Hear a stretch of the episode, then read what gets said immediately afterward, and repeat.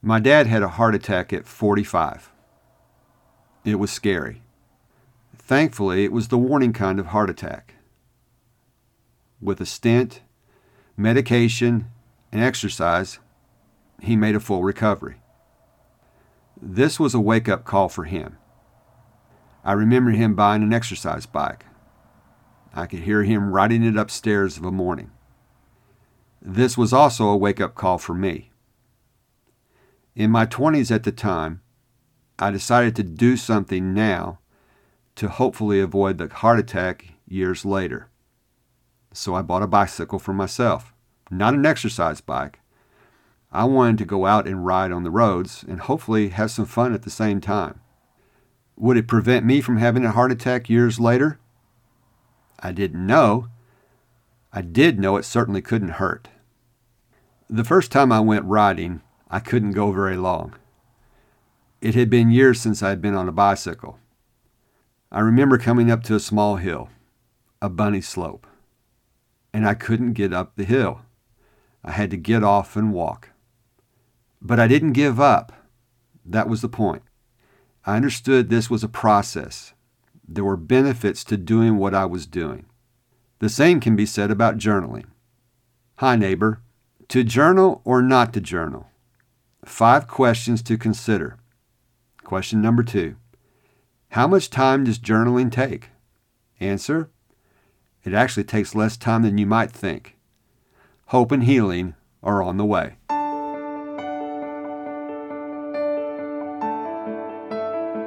Did you finally realize your dream of having a family, only to have your happily ever after turn into a nightmare? Are you constantly second guessing your parenting, anxious about whether your child will make good choices and remain faithful? Have you neglected yourself to the point that it's taken a personal toll on you? Hi, neighbor. Welcome to Anchors of Encouragement. I'm Tim Maudlin, husband, adoptive parent, disciple of Christ, and ambassador of encouragement. I too felt the joy of having a family of my own, and I wish we could be like other families. But I found myself up late at night, anxious about my child's future and asking myself, why is this happening? Am I a failure as a parent? It was only by grabbing a lifeline from God and my friends that I was able to navigate the challenges of adoptive life. And now I can't wait to share everything I've learned with you. My mission is to be your friend and encourager to throw adoptive parents a lifeline and offer biblical encouragement as you partner with Christ, providing stability as your anchor when you need it the most. If you're ready for real and raw talk with strategies and insights that lead to peace beyond comprehension, so you not only survive but thrive in life's storms, this podcast is for you. Hope and healing are on the way.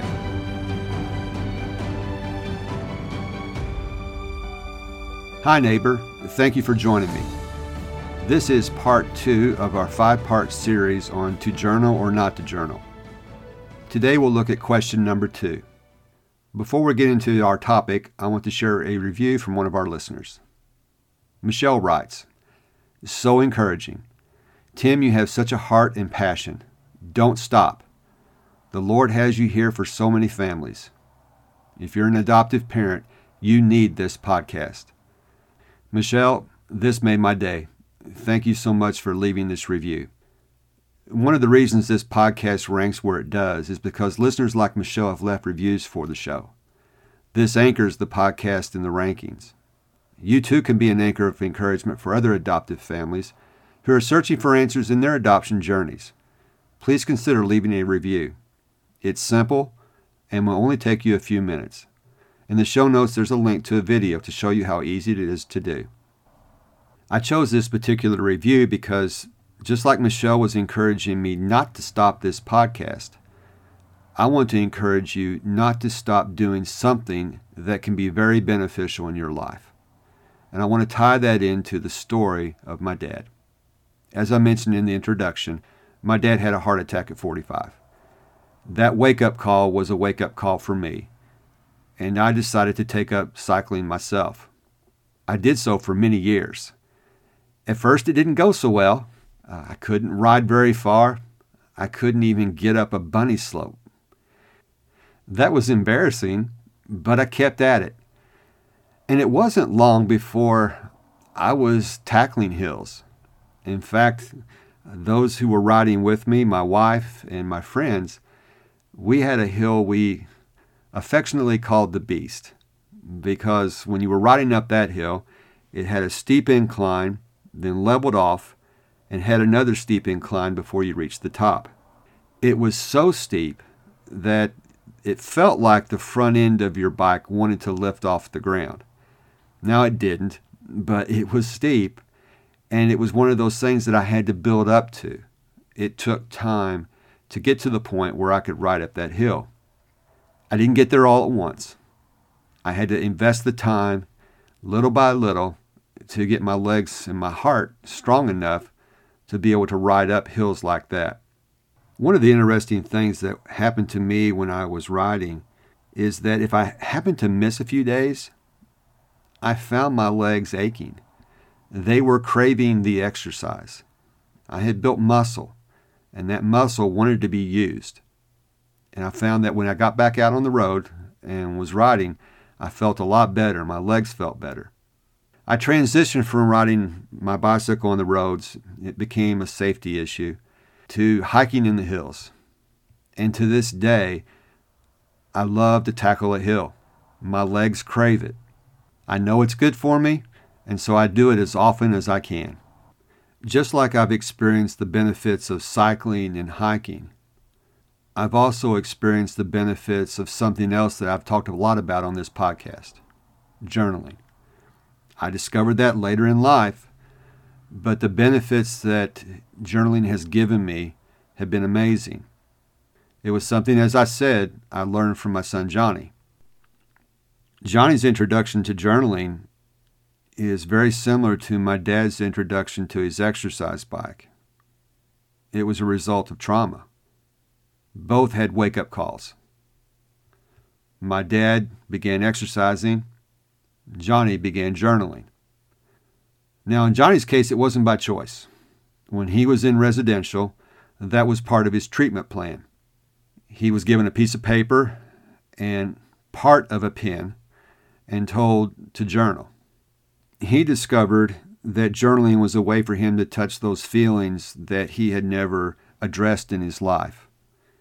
He was able to begin to understand why he felt the way he did and it was a way for him to begin to like himself again. I've wondered if he had begun journaling years before, if residential treatment would have ever been necessary. We'll never know. But I do know journaling could have helped him to some extent. I've mentioned on this podcast, and especially in episode 108, the benefits of journaling. Even with that awareness, there's still a resistance to journaling. One of the things I hear a lot is, I just don't have time. We all have busy schedules. With work, family, and social commitments, our days are filled. The thing that trips people up is thinking journaling has to take a lot of time. It doesn't. If you were to look at my journal, what I typically do is write the time that I start. Some days I'm really busy and I might write one or two lines and that's it. Some days I might go for a half an hour. It just depends.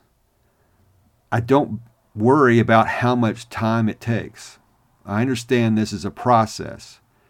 And just like riding my bike or going out for a walk, if I can get some time in doing that particular activity, I know I'm going to realize a benefit from it. This is a process that builds upon itself. Something else I hear what if I miss a day? Then you start beating yourself up.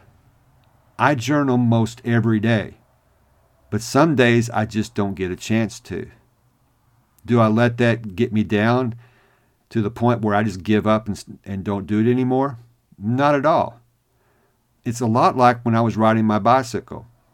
My legs, if I missed a day, my legs would crave riding and I had to get back out and do it. Whenever I miss a day, I can feel it and I want to get back to it. I don't let that discourage me to the point that I give up. Again, I want to stress this is a process. Let's get to your daily doable and unpack this a little more. I want to encourage you with a scripture from Ephesians 5:16. Make the most of your time. You understand that journaling has benefits. I've shared with you how it benefited my son. I've shared the benefits for myself. What I want to encourage you to do is your daily doable, start with just a few minutes. Can you spare five minutes in your day? That's less than 1% of your day, 0.35% to be exact. If you can spare five minutes, that's a good place to start. Five minutes here, five minutes there. Over time, you will begin building that journaling muscle and you'll begin to see the benefits. How much time does journaling take?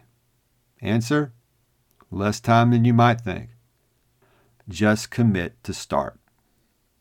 That's all for this episode. I want to thank you so much for joining me. Before I go, please consider leaving a review for the show. You'll be an anchor of encouragement for other adoptive parents. See the show notes for a video on how to do it. Until next time, this is Tim encouraging you to do what you can now. If this podcast has given you the courage and confidence to face storms in your life, the number one way you can thank me is to leave a written review on Apple Podcasts. Tell a friend about the show. Take a screenshot of this episode and share it in your Instagram stories and tag me at Tim Maudlin. You can also connect with me in my Facebook group, Anchors of Encouragement. So until next time, this is Tim encouraging you to do what you can now.